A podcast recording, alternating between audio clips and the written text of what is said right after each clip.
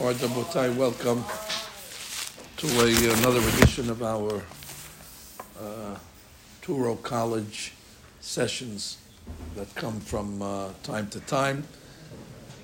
Not enough, but nonetheless, we have a, a special edition, being that uh, we are, I guess, tonight's Wednesday night, so we're Erev, Erev, Erev, uh, Hanukkah. We're in striking distance. We're less than a week away, so I'd like to direct my comments to the upcoming uh, Hag. Uh, not too much uh, rabbinical literature, at least from the Mishnah and the Talmud, regarding Hanukkah. We have a couple of pages in Masechet Shabbat. There is no Masechet Hanukkah technically in Shas. It's not a uh, a Torah Shabbal Peh heavy holiday in the sense that, again, we don't have too much Gemariyot or Mishnayot, as opposed to, let's say, Purim, where you have Masechet Megillah, have a Masechet dedicated to the laws of Purim. But uh, that doesn't uh, stop the later rabbis from having a lot of Torah that's related to Hanukkah. And every holiday has its question and Hanukkah is no exception. There is the famous question of the Bet Yosef uh, regarding Hanukkah, and uh, the question is that it's an eight-day holiday, and the old tradition is that when the Hashmonaim came to rededicate the Bet HaMikdash, they noticed that all the oils were defiled by the uh, Yevanim. And therefore, they needed to light the menorah, and they couldn't find kosher oil. And they found a pach shemen, uh, a jug, a flask that had the seal of the Kohen Gadol on it. And uh, from that flask, a miracle happened, and it lasted for, for eight days. And the Bet Yosef's question was, well, it seems that in the flask there was enough for one day. So the first day wasn't a miracle. The first day was they had enough for one day and it lasted one day. Now, the subsequent days were the miracle. So therefore, why is it an eight-day holiday if the miracle was only seven days? I know you know that question. That question is known as the question of the Bet Yosef. Although actually uh, earlier Rishonim have asked this question the Tosfot Arosh asked it, so that's before the Beit Yosef, but for some reason he gets the credit uh, as the one that asked the question. Now, I had a book many years ago called Ner Leme'ah. It was a book that offered no less than 100 answers to this question. Subsequently, somebody gave me a book with 500 answers. I mean, so basically, whatever you're going to say is probably an answer to this question. I mean, it's. Uh, in this case, we say, you know, the answer is better than the question. If, it's so easy to answer this question, how good of a question could be in the first place? But nonetheless, the Bet Yosef offers three answers, which I'll give them to you quickly. But before I give you the uh, answers of the Bet Yosef, I must point out that it's only a question premised on the girsa that we have in the Gemara Shabbat Chaf Aleph Amud Bet the girsa that we have is, and they found a pachshemin that had enough to light for one day, and the miracle was that it lasted for eight days. But there's a different girsa from the Geonim that actually say, and they found a pachshemin that did not have even enough for one night. So if you have that girsa, that answers the question of the Beit Yosef. The miracle on the first night was that they didn't have enough for the first night either and therefore it lasted uh, the full night. So therefore, it all depends on the girsa. So Kandareh the Beit Yosef had our girsa, therefore was asking according to that shita. Now, I had a question. Uh, I mean, according to the Geonim, that they found the pak shemen that didn't have even enough for the first night. Why would they fill jugs that do not have the minimum shiur? I mean, they know that the shiur of the menorah takes a certain amount of oil, so why would they create a, a jug in the Beit HaMikdash that does not have uh, the right amount of oil for the for the menorah, and that assumes that this oil that they found was menorah oil. And if they made like today, we have those prepackaged, uh, you know, uh, uh, cups. So, you know, imagine you went and bought the cups, and they told you, well, sorry that we know the halakha says it have to last for half hour, but we only put 25 minutes of oil uh, in the cups. Say, what kind of racket is this over here? You know it has to last for half hour, put the right amount of oil. So, I mean, the Beit HaMikdash, they knew that these cups, uh, these flasks need to fill up the menorah, so why wouldn't they put uh, the right amount? Unless we say that the, the flask that they found, the pakshemin that they found, was not initially designated for menorah oil. So then, what, what could have been designated? There's only one other thing in the Beit HaMikdash we use oil for, and that is menachot. So it must have been a oil that was dedicated for the minha. Well, who's minha? Well, ask yourself another question. The Pach had the seal of the Kohen Gadol on it. Since when does the Kohen Gadol serve as the mashkiach of the Beit HaMikdash that he gives his supervision to the oil? Why, why, why, is it? Why is the? We take it for granted because that's the way we learned it when we were young. Oh, when they found the Pach it was the Hotam of the Kohen Gadol. Now, I don't have a problem if the OU is giving kashrut or the you know the other, other agencies, but the Kohen Gadol I think is overqualified for giving a seal now to the oil of the Beit Hamikdash. That's not one of his jobs. If you look at the the job description of a Kohen Gadol, he does a lot of things, but one of his job is not to provide kashrut for the oils. So why was why was that oil in the first place hotam be hotamo shel uh, Kohen Gadol, which is which is kind of strange. You have an answer? I'd love to know the answer to this question. If you have an answer, could it be it was a Shemin Mishcha for the king? Shemin Mishcha for the king, and that answers what question? That answers that it's oil. Okay, it was oil anyway. The question I want to know is why was had the seal of the Kohen Gadol? My answer would suggest that it's not the oil of the mincha. It could be the. I, I, I accept very well. It's the oil of the of the king. Then why is the why is the kohen sealing the oil for the king? Again, is that a job description of a kohen gadol? Uh, that you don't know, so I don't know either. So now, so now, so now we got to go back. And, and, but, but but you'll answer the first question somehow by and that's why there wasn't enough oil for the menorah because you know from somewhere that the oil that they, they, they anoint kings has less than the oil that's needed for the menorah. Well, if you go according to the answer that I saw, according to the Shabbat Shelmi, he says a beautiful answer. He says that there's a special minha that is brought by the Kohen Gadol every day. It's called Minhat Havitin Shel Kohen Gadol. And uh, this minha is only brought by a Kohen Gadol. And it has to come from his money. It's not paid by the Tirumat Lishka, by the treasury. So he must pay for it himself. And the Torah tells us how many lugin of oil are in this minha. Three lug.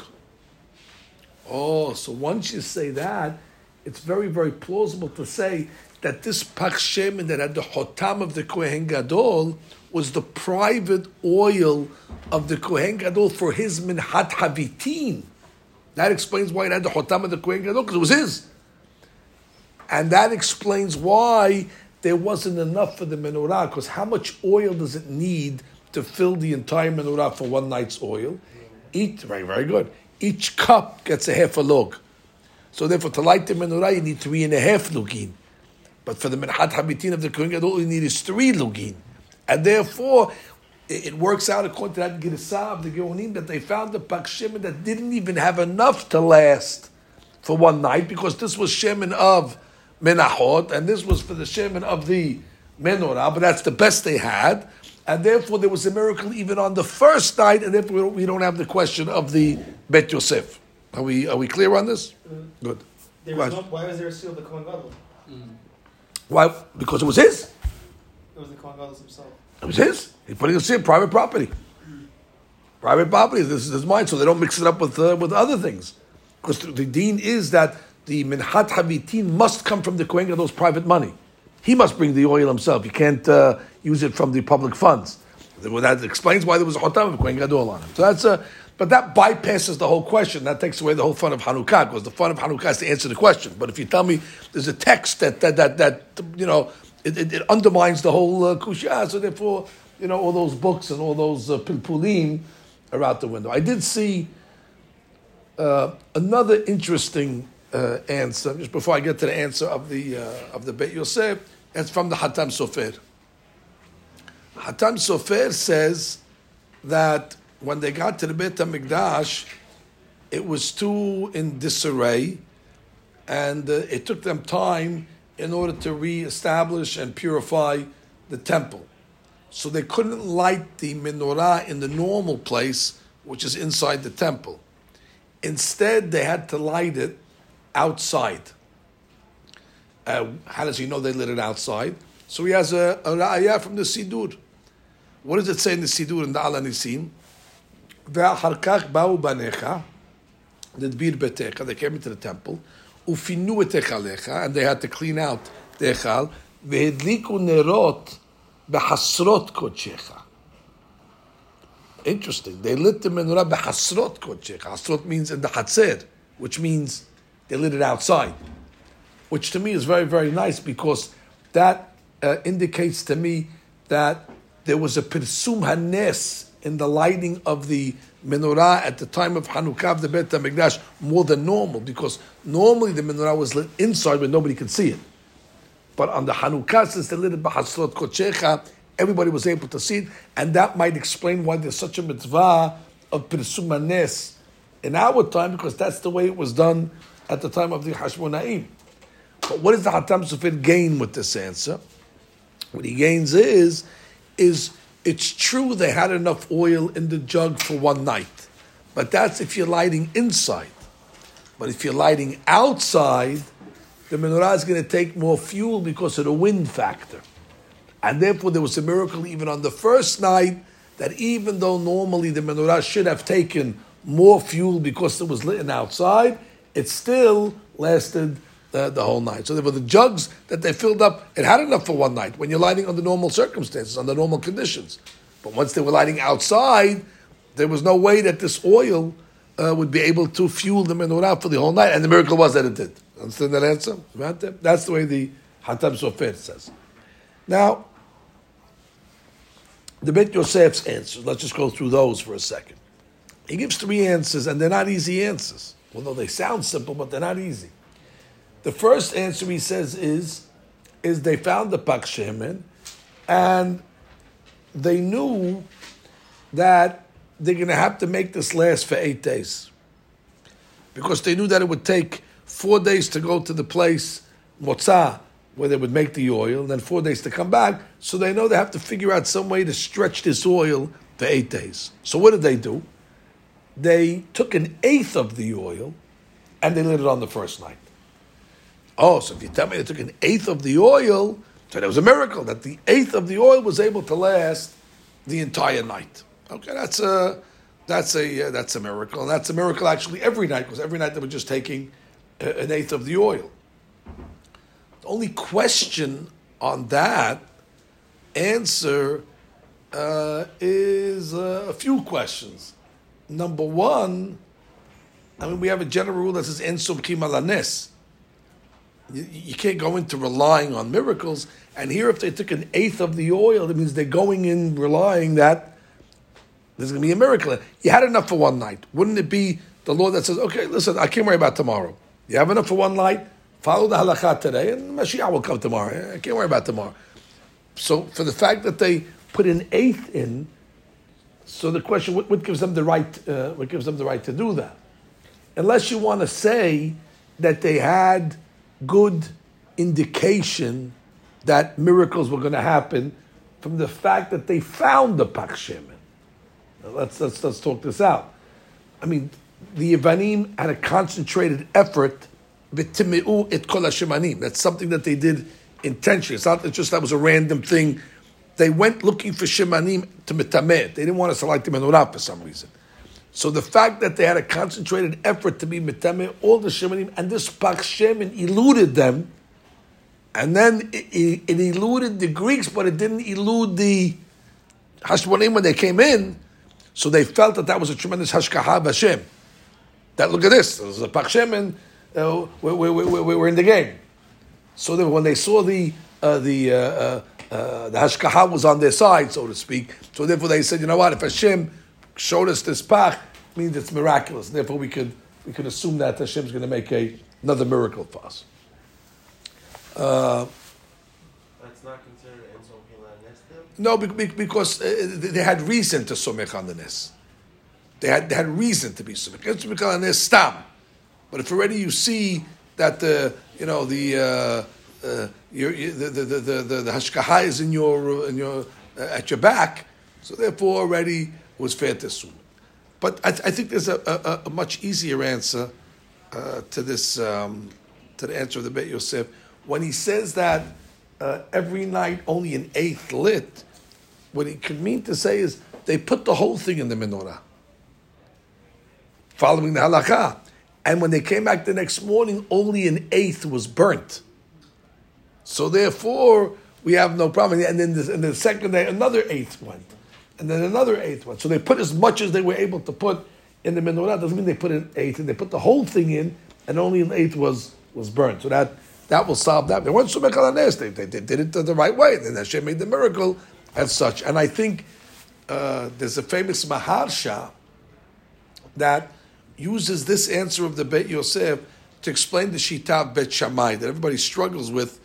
You know, in the Masechet uh, Shabbat, we have a mahluk at how you're supposed to light the menorah, either like Bet Hillel or like Bet Shammai.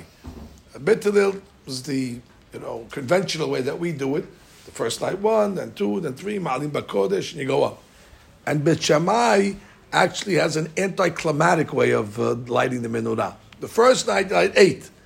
And by the time you get to the last night of Hanukkah, Shmini Shel Hanukkah, Zot Hanukkah, there's one, uh, there's one candle up. So for some reason, he decided to go, to go down. And the Gemara is searching for some reasons for Bet Shammai. But the Maharsha says in the Gemara, well, based on the Bet Yosef, we can understand because if they put all the oil in the flask on the first night, so you had on the first night eight eighths, and then the second night you had seven eighths, and then six eighths, and then five. So the miracle actually descended according to that first answer. And Bet Shammai is saying to commemorate the way the miracle happened, eight, seven, six, five, four, three, two, one. So therefore, that's how you like because that was the way the nes happened according to the first answer of the Bet Yosef. So that's a that's a nice uh, a nice is in Bet Shammai. Second answer and the third answer of the Bet Yosef are uh, similar. The second answer is is that when they filled up the menorah with all the oil, when they came back the next morning, they found the pach was still full. So it's like uh, Baba Sali's uh, ada, you know, he, he, kept on pouring and then and, then the flask didn't end. So that was the miracle. And then the third answer of the Big which I said is similar, is that they filled the menorah, and when they came the next morning, the menorah was still lit, which means the menorah still had the oil in it. So either the menorah remained in the flask or the menorah remained in the menorah. It's uh, two ways of saying the same thing, just where, where was the oil remaining. Either when they woke up in the morning, the menorah was in the flask that poured again, or the menorah was still filled with the oil. Nothing, nothing, nothing receded. And if it was a miracle, the fact that uh, uh, it didn't uh, it didn't it didn't consume any oil. So those those are the three answers. The problem with the last two answers of the Bet Yosef is that his whole question was, what was the miracle on the first night? And he answered it. He said the miracle was when they woke up the next morning, they realized that on the first night it was miracle oil. It, it, it lit the whole night without consuming. So retroactively, when they woke up, they realized what happened the night before was a miracle. And that's what happened every single night. When they lit the next night, when they woke up and saw the oil was still there, it became a miracle, retroactively. The next night, and so on and so forth. But the Pri Hadash asks on the Beit Yosef that, well, all you did is shift the question now to the last night. Because it comes out that on the last night there was no miracle. Because on the last night they had oil, and it lit. And when they woke up after the eighth day, what happened? There was no oil. It was finished. The miracle was over. So therefore, now, now the question of the Beit Yosef is a new question based on this. Why is it again an eight-day holiday? Instead of asking that the first day wasn't a miracle, now we can ask Beit Yosef the eighth day wasn't a miracle. Understand why? What happened on the on the on the seventh day? They lit. The next morning, the the jug was still full. Beautiful. So they realized that the night before, on the seventh uh, night when they lit, was miracle. It, it, it, didn't, it, didn't, consume. Now they had oil. So what did they do with that oil? They lit the eighth night. So they had oil ready for the eighth night. And when they lit the oil on the eighth night, it lit. No chedush on that. And it consumed. Uh, it had enough. So what was the miracle on the eighth night? So therefore, I mean, the Beit Yosef, he just shifts the question from the first day to the last. That's the Pri Hadash's question. And then the Pri Hadash has a tremendous chedush. It is a tremendous hadush. And he has ra'ayot for what he's going to say. And his ra'ayot are very, very strong. He says, therefore, I concede to the Beit Yosef's question, and I say you're right. The first night wasn't a miracle. Because they had enough oil. And the miracle of the oil really was only seven days. Very good. So then what are you celebrating on the first night? The first night, we're not commemorating the miracle of the oil. We're commemorating the miracle of the victory of the war. Big Hadush. Big Hadush. That means he now has turned the eight nights into Hanukkah to two different kavanot. On the first night, when you stand in front of the menorah with your family, you have to say, Rabbi we're now about to light the menorah. And all the kids are going to say, yeah, because they found, hey, don't talk about the oil it's tomorrow night. Don't don't talk about tonight. It's the first night, Pri Hadash. Oh, so, so what are we doing tonight? No, tonight's the war. The war is the first night because there was no miracle on the first night. On the second night, when you get it, ah, Rabbi Isai, we're lighting yeah, because of the war. No, yeah, that was last night. And tonight we're doing it because of the miracle they found the oil and last. So it's two different kavanot. That means he agrees. You're right, Bet Yosef, there wasn't a miracle on the first night, and that's and the reason why we're lighting on the first night is not to commemorate the miracle of uh, the shaman. The first night to commemorate that there was a war. By the way, that, that, that answers a good question because we really don't do anything on Hanukkah to commemorate the war. Except Al Anisim, we make some mention of, of Hoda'ah. But according to Hadash, you're actually doing a, you know, a Maaseh, Shaseh Anisim Avotin but he proves it. Now to this proof. He's I'll prove I'm right. There's a big question why you call the holiday Hanukkah. So, so most of these Shunim learn Hanukkah, Milashon Hinuch, because they rededicated the second temple. So there was a Hinuch Habayit, Hanukkah. But the Ran learns Hanukkah like we learned when we were in first grade, Hanu Chafeh. What does Hanu Chafeh mean? That they rested from the war on the 25th. That means they were fighting the Yevanim. When did the war end? On the 25th of Kislev. Oh, very nice. And then when did they light the menorah? Right, they must have lit the menorah on the 26th. Hanu Chafeh. That night they came and they lit the menorah on the 26th. So then the question is, but we don't light on the 26th, we light on the 25th. Ah, you know why? Because the reason why we're lighting on the 25th is Hanukkah because of the war. That's why we light a day early.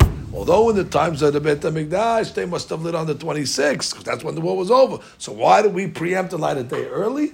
because we're celebrating the Hanukkah as it's called Hanukkah, and therefore we come on Chafeh, we, we light the menorah in order to remember that uh, that ner. So that would be the the chidush of the of the uh, of the of the Pri Hadash. Okay, so those are those are basic basic answers. Now I want to go to the Parashah for a minute and say a chidush. Maybe a new way to answer the Beit Yosef's question. So we're reading these parashiyot of Yaakov Abinu. There's a midrash that quotes a pasuk in Iyov. The pasuk is Lo shalavti velo shakatti, velo nachti, vayavoroges. I'll say it again. Lo shalavti. Lo shalavti, I didn't have peace. Lo shalavti. Yaakov is talking, lo shalavti. Velo shakati. I did not have tranquility. Velo nachti. I did not rest. Vayavoroges and the peril and the troubles came to me. These are four situations that Yaakov is referring to. So the Midrash says, Lo shalavti in the story of Lavan, velo shakati in the story of Esav, velo nachti in the story of Dinah, vayavoroges in the story of Yosef. Like we're going to read in this week's parasha, Bikesh Yaakov lishev v'shalva.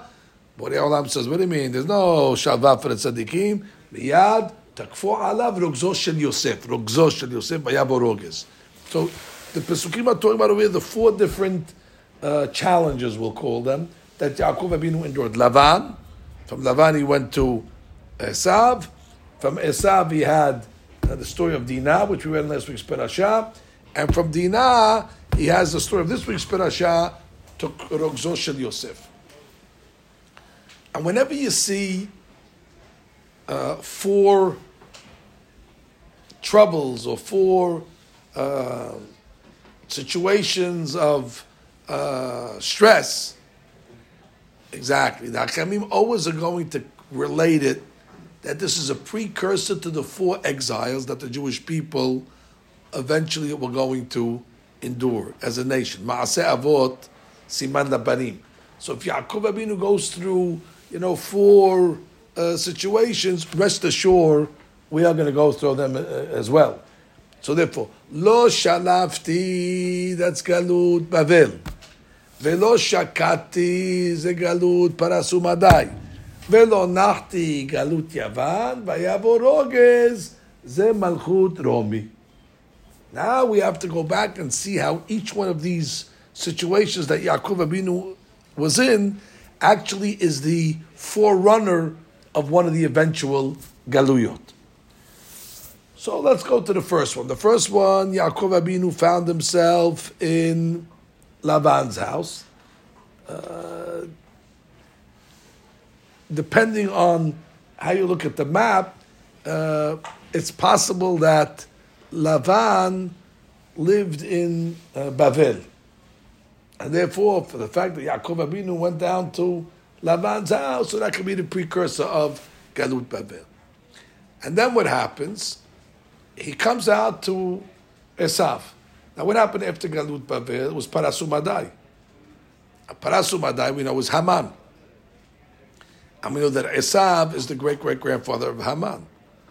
And with that whole situation with Esav and uh, Yaakov is already hinting to us the events of Parasumadai. There's Remazim. Hatzileni na miyad. Hatzileni na miyad is Rashei Tevot Haman, which Yaakov Abinu was already alluding to, not only was happening today, but was happening tomorrow. Furthermore, we know that Yaakov Abinu alav shalom, when he sees Esav, he bows to him. Uh, it says that he bows to Esav. And it says that um, the only one that didn't bow was Binyamin. And the Gemara says, because Binyamin didn't bow, so therefore, as a result of that, the Beit HaMikdash was built in his in his chelik. Now, how do they know that Binyamin wasn't the one that bowed? Pasuk says, uh, "Ahad asar yeladav." It says when he came in front of Esav, it says he bowed with Ahad Asar Yeladav. So the Gemara asks, Vidina Hechanaita. Where was Dinah? So she was in a box. So therefore, that's why uh, it's 11 and Dinah's not there. Now, how did the Gemara know, says the Gaon Vilna, that Dinah was missing? Maybe one of the other tribes was missing. Maybe why did the Gemara say v'naftali hechanaya? How does the Gemara know to ask hey, where was Dinah? I don't know where was uh, where was Gad. So he says they knew that none of the other tribes were missing because if the other tribes are missing, that means they didn't bow to Esav and the Bet HaMikdash could have been built in their Helik. From the fact that the Beit HaMikdash was only built in the Chelik of Binyamin, that means all the other tribes must have been present and bowed. And therefore, when the Pasuk says, Ahad Asad Yeladav, the Gemara is asking, hey, where was Dinah? Because all the other tribes must have been there. It's Binyamin that wasn't there. Have I what the Gemara Vilna says? No. Ah, Amazah, no. That was a rhetorical question. What do you mean? So, so uh, palm I say. The the pasuk says.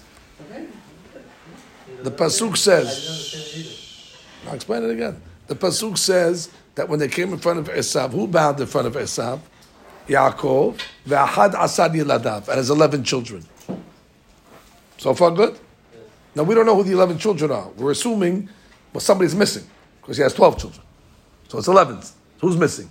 So, so, so, the Gemara asks, the Gemara asks, Vidina echanaita. Where was where was Dinah? What do you mean where was Dina? Maybe we know Binyamin wasn't there, honey. We know Binyamin wasn't there. Binyamin for sure wasn't there. Binyamin wasn't born. No problem. But the Gemara is asking, where was Dinah? And I'm asking, who says Dinah was? Maybe where, where was Naphtali? I didn't know Dinah was missing. Maybe maybe uh, Gad was missing. Uh, knows, Dinah hechanaita. There's 11. So maybe Dinah was there, one of the other tribes was out there. So Gomer proves that all the boys must have been there. Because if one of the other boys wasn't there, the Bet HaMikdash could have been built in his Chalik. Because the rule was that Binyamin got his Bet HaMikdash section only because he didn't bow. And therefore the Gemara knew all the boys were present, therefore Dinah must have been missing. Question, honey? Wasn't the Bet HaMikdash only half in Binyamin? The, the main part, which is the Kodesh Kodashim. The main part, the main part, the main part. The main so part. how do we know that Yehuda was missing because it was also in No, no, the main part, which is the Shekhinah part was in Binyamin. Shekhinah part of the Kodesh Kodashim is Binyamin. That's the part we're talking about. Well, then we, the pasuk should have said "Ve'echad asher banav." Oh, oh, oh, if it, if it would have said Banav, then we wouldn't have a She'ilah Bechla, but it said Yiladav. Uh-huh. So Yiladav could include Dina. Mm. Now, question? Uh, Binyamin didn't have the, uh, the Nisayon. So how could, how does he have the, Oh. So wait, wait, wait. Let's go further. So now, so now, whether he didn't have a nisayon or not, mitziut he didn't do it, and you cannot have the Beit Hamikdash, which represents the Ahdut of Hashem, built in a chelik of somebody that already can bow to somebody else. Binyamin by default because he wasn't there, but Lamase, whether it's a zechutim or it's a mitziut, he didn't bow. So therefore, he, he, he is the only one that has the worthiness, let's say, whether he earned the worthiness or didn't earn the worthiness, that we can debate. But he's the only one that doesn't have that flaw of bowing. Now, it's very significant because later on we would have a story, again, that has to do with bowing. Since the second peril of Yaakov, when he's with Esav, is connected Parasumadai, the whole story of Mordechai and Haman has to do with bowing. The Pasuk says, "O Mordechai, lo yichra velo yishtahaveh." He wouldn't bow. Now, why wouldn't Mordechai bow? Because which Shevet does Mordechai come from? Benjamin. And then we listen, I didn't bow to your grandfather, uh, and now I'm not bowing to you either. And the, and the, say that actually, uh, a little deeper, they say that actually Yaakov needed a rectification for bowing to Haman. And then when they say Mordechai came back as the Gilgul of Yaakov, and Haman was the Gilgul of Esav, and therefore Mordechai this time says, last time I bowed down to you, but now I'm making the rectification and I'm not bowing. So you see, there's direct connections between Parasu Madai and uh, Yaakov and Esav. Furthermore, the Pasuk says that when he went to fight the angel of Esav, by Ya'avor, uh, it says he crossed over the Nahal, the river. Remember, he crossed Ma'abad Yabok, he crossed over the river. If you look in Megillah, Gemara Megillah, I think page 16, it says in the Pasuk, when they made the fast day, Vayavor Mordechai. Oh, it says Vayavor Etanahal, that's by Yaakov. And by Mordechai it says Vayavor Mordechai. And the Gemara says, what did he do? He says he crossed the river in order to go to the Jews on the other side. So you see, there's a similarity again, and both crossed the river in order to uh, uh, uh, accomplish their uh, their objectives. Now we get that's lo shalabti velo shakati velo nachti. Now right, what happened right after the story of uh, Esav, the story of Dinah. Now let's talk about the story of Dinah for a minute. What happens? But that's Dinah. Dinah goes out. She goes out to uh, you know to see what's going on in the marketplaces of uh, Shechem. Comes Shechem ben Hamor, Hamor ben Hamor, and he sees uh, he sees Dinah, and right away comes along and he has a heshek for her and a desire, and he takes her. Well, he takes Dinah. And the pasuk comes along and says that the brothers came from the field, Kishumam, when they heard what happened. They were very angry. They did such a nevala, such a low thing. Lishkab et bat Yaakov to to sleep, to lie with the bat Yaakov. V'chen lo yaseh. What, what is that language? V'chen lo yaseh. That's future. This this should not happen again. Anyway, they make a, uh, a, a, a deal with them. Listen, we'd love to marry you, but we can't marry you because you're not circumcised. But if you're circumcised, then maybe we can have a we can have a uh, you know uh, uh, camaraderie between our families, and they accept to circumcise themselves. On the third day of the circumcision, Shimon Levi come along and kill out the whole town. At that point, the pasuk says, uh, Yaakov Abinu tells Shimon and Levi, "Hey, you put me in jeopardy over here. You went and killed out the whole town. Now all the neighbors that heard what you did, they're going to come and uh, they're going to attack us. Bani metem ispar. We're only a few people. V'ne'esfu alai v'ikuni. V'shmati ani ubeti. V'yomeru. And what does uh, what do they answer? Hakzona ya'aseh." את אחותינו. Interesting. החזונה יעשה את אחותינו. Is our sister going to be a zona? Now, this story over here, if we're correct, the first story of Laban is Galut Bavel. Haran is in Bavel. The second story of Yaakov and Esav is Galut Parasu Madai. Incidentally, Hatzileni na miyad, miyad otiyot madai. So the third situation of Yaakov it must be what Keneged Galut? Yavan. Now, interestingly enough, where did Galut Yavan take place? It's the only Galut that took place when we were in Israel. Galut Bavel, we were in Bavel. There was an exile. Galut Parasumadai, we were in Persia. Galut Yavan, Yavan came to Israel and we were under their dominion in Eretz Israel in the last 180 years of the Second Temple, we were under Galut Yavan, not in Yavan, not in Greece, in Israel. The Gemara says there was a gate on the eastern flank of the Beit HaMikdash. It was called the Gate of Shushan. Why would they have a Shushan gate on the Beit HaMikdash? For the same reason why sometimes you go to a shul and you see an American flag in the shul. Uh, well, it's not the United Nations. What's the flag doing in the shul? Rav Moshe didn't like that flags in the shul. But okay, they put a flag in the shul to show what? Yeah, God bless America. we although we're here doing Jewish stuff, but uh, we have loyalty. We, you know, I pledge allegiance to the flag. So therefore, they had to make a Shushan gate, as if to say, uh, we pledge allegiance to Paras. Shushan is the capital. Therefore, they were under the dominion of Paras. And, and then later on, that's the, the, the first 52 years of the Beit HaMikdash, the first 100 years. And then the last 180 years, Paras f- f- fell away, and Yavan came in. And Galut Yavan was in Eretz Israel. It was in Eretz Israel. And where is the story of of of of of, of uh, Dinah? In what city? Shechem. Where's Shechem? It's Israel. So therefore, the location fits also. Now, in the case of Lavan, he wanted to kill us. In the case of Esav, he wanted to kill us, which is exactly what the Babylonians did and exactly what Haman wanted to do. Bikesh lashmi darogulabed.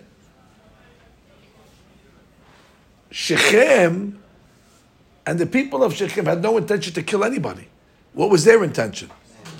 To assimilate. Which is exactly the kavanah of the Greeks. And that's exactly what happened. You had the mityavnim where they went in mass and assimilated. And therefore, you see over here in this story a very, very similar, uh, similar themes over here that took place. And that's why when Shimon and Levi came along and they took over the whole town. Now, isn't that a tremendous victory? Two people were able to overcome the many. Is that not the story of Hanukkah? Rabim Yad Ma'atim.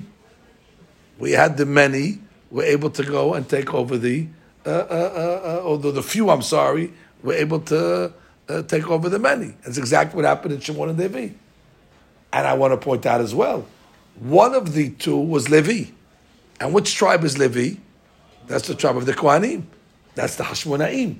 So they were even the tribe that was responsible, at least halfway, for this victory was the same tribe that was responsible for the victory of Hanukkah.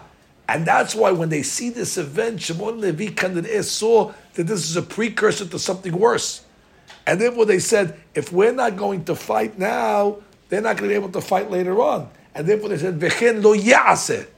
That if we're not going to fight now, this is going to happen in the in the future. So therefore they were ready, had a precursor of a future event.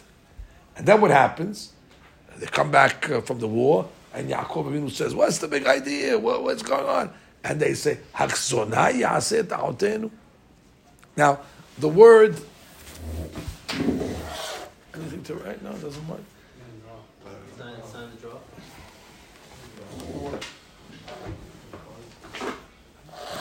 That's a highlighter. That's okay. That's fine. Well, not for next time. No, just just uh, you'll see. I'll speak it out. You'll get it. Says I think maybe the Hatam Sofer or one of the tzaddikim. Now you know what happened during the time of Hanukkah. They made a gezerah that any betula that would want to get married, first she would have to be uh, uh, violated by the governor. That was a rule in the times of the Yevanim.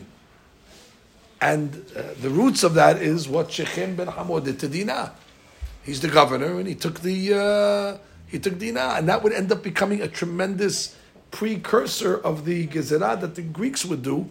That call anoseta betula uh, tiba'el uh, tafsar tehila. You have to go with the governor first, and that's what Bnei Yaakov was saying.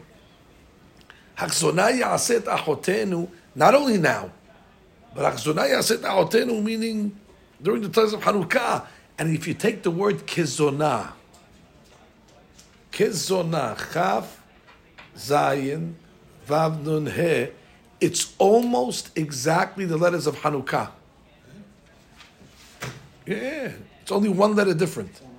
The Zayin, move it, make the Zayin of Hachizonah to a Het, and it's exactly Hanukkah. Huh? Which is okay.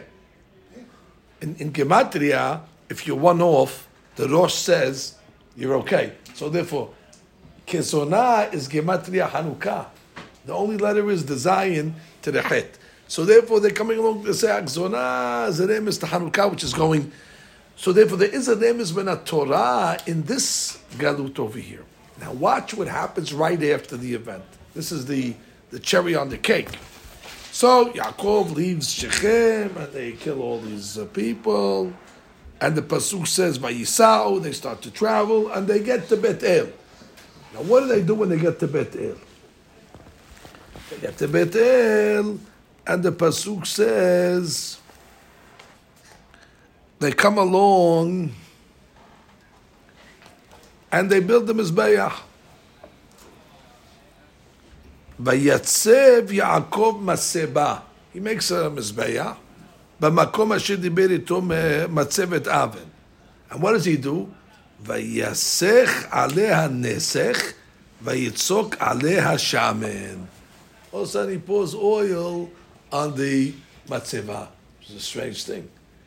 And therefore, you see that right after what happened in the story of Dinah, the Torah is telling us he took some oil and he pours it on the Mizbeach, which is the name is already, which is Hanukkah Mizbeach in the times of Yaakov Abinu, which eventually would happen at the time. So there's the Mazim in the Torah, at least, to this uh, to this holiday. Now, if you wanted to see one more remez in the Torah to Hanukkah, even though it's not a holiday from the Torah, but everything's in the Torah.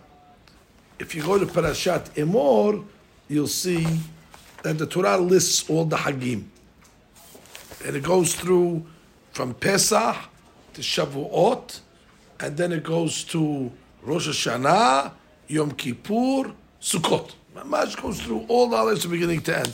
And right after it finishes with Sukkot, so the Torah says, אלה מועדי השם מקראי קודש, אשר תקראו אותם במועדם, וידבר משה מועדי השם לבני ישראל. That's it, it's over. Those are the holidays.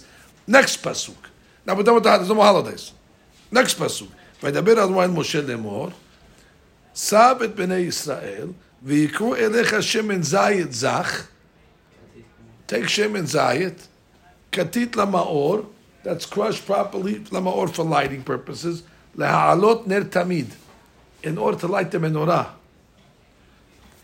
על המנורה הטהורה, יערוך את הנרות לפני השם תמיד. Hold it. We're in Parashat Emor. The menorah is not in Parashat Emor, the Parashat, is in Parashat Tetzaveh. This is Mishkan stuff. From where to where in the Parashat of the Mu'adim does the Torah start to talk about the lighting of the menorah Torah with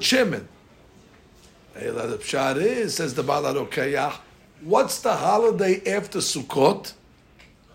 Hanukkah, not Thanksgiving, Hanukkah. therefore, and therefore, right after the Torah lists the story of Sukkot, the Torah comes along and says, take the oil. Otherwise, what is this? What is this parasha doing in the middle of nowhere? This menorah, Torah. So you see already there's remazim from the Torah itself to this mitzvah of of Hanukkah. The lesson, in conclusion, for us is a big question. What did they have to? What did they have to go out of their way to use this oil in the first place? They could have used any oil technically, based on the rabbinical rule of Tumahu Betzibur. It's a famous question I ask on this. They could have used any oil, even Tameh oil. So why did they uh, rely on miracles and uh, you had to make all these, uh, uh you know, uh, uh, reliances that you only had enough for one day and had less for eight days? They knew the law. They said, you know what? Very nice. It would have been nice if we found eight packs, but we didn't find eight packs. We found one. So you know what? One's not going to help us for eight days. We're going to invoke the law of Tumah Sibur, and we're going to take Tameh oil. What, what, what was the. Why, why couldn't they do that? Why couldn't they just rely on Tameh oil? Can I ask a simple question? Everybody assumes, and the Greeks came in and they were metame the oil. How do Greeks metame oil? Touch. Touch? Beguim do not have tum'ah in Torah. A goy is not tameh min Torah. There's no way a goy can be tameh anything. I know you think he's tameh because that's the way they tell you how it's goyim the tamein, but spiritual tumah they don't have. So therefore, how did they tameh anything? Not a question. Everybody's always worried about what did they do now? Now that everything was tameh, what did they do? And I'm asking a simple question: How did they tameh? So most of the Rishonim learned it was tumah rabbanan. So therefore, the tumah that they had was a rabbinical tumah. Okay, so fine. So a rabbinical tum'ah. So for rabbinical tum'ah, uh, it's only rabbinical. From the Torah, the, the oil was tahor. So why couldn't they use it? Unless you say, there's one of the mefarshim that say, hadush, that know that the oil was actually tameh min Torah. Why? Because the Greeks came and they killed Jews in the Bet HaMikdash. And when they killed Jews in the Bet HaMikdash, the Jews were under the same oil, and Tumat oil is Tameh Mideoraita. And therefore it wasn't Tameh Mideoraita, it was Tameh Mideoraita. Okay, but still, you could use that oil. Even if it's Tameh Mideoraita. If there's no other choice, Tumat Rabbi why did they be so stubborn to light only with this kosher oil, when they had a heter to light, unless you say, and some of the Mefarshim say this, that the oil actually was not tameh, but the Greeks used it in avodah zarah. When it says v'tim'u, means they made it like it was tameh, but not that they actually physically uh, uh, defiled it. They used it in avodah zarah, and once it's used in avodah zarah, that's worse than regular tum'ah. You don't say tum'ah hutra sibur on something that was used in avodah zarah. And therefore they had no choice but to rely on this, this oil that they, they found. Because once, if you say it's tum'ah, then everybody has the question, hey, tum'ah sibur. But if you learn, no, the way they defiled it was through avodah zarah, so then already you can't use it. And then they didn't have any other oils. Yes? It says tum'ah. Oh, so the Mefarshim, I have to explain. The timu et kol shimanim, they defiled it. How did they defile it? Through avodah zarah, not not the uh, the regular, you know, standard usage of the word tumah. And uh, finally, we'll conclude with our thoughts for Hanukkah. Is that that explains that even though they might have had leniencies to light with tameh oil, according to those opinions, but they didn't, they didn't, they didn't choose it because they understood that since this is an inauguration moment, and this is a, a moment of a beginning where we're re-inaugurating the menorah, so although tumah hutra sibur, that's already if you're already in the middle of the process of lighting already. But if it's the first time you're lighting, you cannot build the foundation already on a compromise. Understand the difference? Yeah, tomato besibur. What is tomato besibur? If already you're in you're in progress. If you're lighting the menorah every day and now you ran out of oil, okay, continue lighting. But if this is the first time you're lighting it, which that's what this was, it was Hanukkah, it's the inauguration. There, they were not going to rely on on a compromise. And I saw a story to bring this point out. There was a great rabbi called the Aderet. The Aderet came from uh, Europe to Eretz Israel to become the rabbi after Rabbi um, Shmuel Salant, was the rabbi in Yerushalayim, and the Aderet took over. And, and, he was a young rabbi, the Aderet. And when he comes to Eretz Israel, He just got off the boat, and right away, Rabbi Salant says, I want to show everybody that you're the new rabbi. I want you to come to Sadir Kiddushin. The whole community is going to be here tonight, and I want them to show it. Restaurant, uh, fine, he comes to the wedding. Rabbi Aderet, Aderet comes. Uh, and now he's Misadeh Kedushin, so has the wine in his hand. Sabri Baruch Shem, Melech HaOlam, Baro. Baro? So he says, Gefen. Now the people are going crazy. First of all, that he made shakol on wine that's already what kind of rabbi? He doesn't know the Berachah wine. So okay, they said okay, maybe it was white wine. But even so, the worst problem with this rabbi is if you made shakol on wine, you're there. So the fact that he corrected himself, I mean, given he doubled down on the mistake. And now the people are saying, this is the, this is the new rabbi. So the Aderet then explained himself in an, uh, an unbelievable uh, unbelievable savara. He says, well, you don't think I know that if you make shakol on gefen, you yotzeh? But not in this case. Because in this case, who's really supposed to make the beracha on the wine? The hatan. The hatan nominated me as a shaliach. And when you nominate somebody as a shaliach, he's nominating it for me to do it the right way, not a bidi'abad way. He's starting his wedding off. This is the first moment of his wedding. We're going to start his wedding off now with a shako, which is bidi'avad. Uh, when you're a shaliach for somebody else, he, I didn't make you a shaliach to become a shakol on a giffen. I made you my shad to do it, to do it right. Adir's point was, now that you're starting your marriage, it's a hainuch habayit. And hainuch habayit, there's no compromise. There's no, there you have to do it correct. And use that story to see the same thing in the menorah. Although they were able to make some leniencies, but they didn't take the leniencies. And that might explain why, when it comes to Hanukkah, even though the Gemara says you can light one candle a night, but what does everybody else do? Madrin, mina Madrin, everybody all of a sudden becomes very, very, very from on Hanukkah.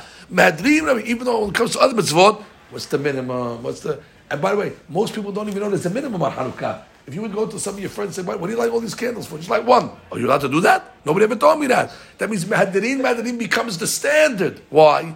Because we're commemorating what they did. They went and they did something above and beyond. They could have relied on Tumahut Sibur, but they didn't. They relied on the, uh, uh, uh, they knew that it was Hanukkah, and therefore we take the same approach. All right, we'll stop over here.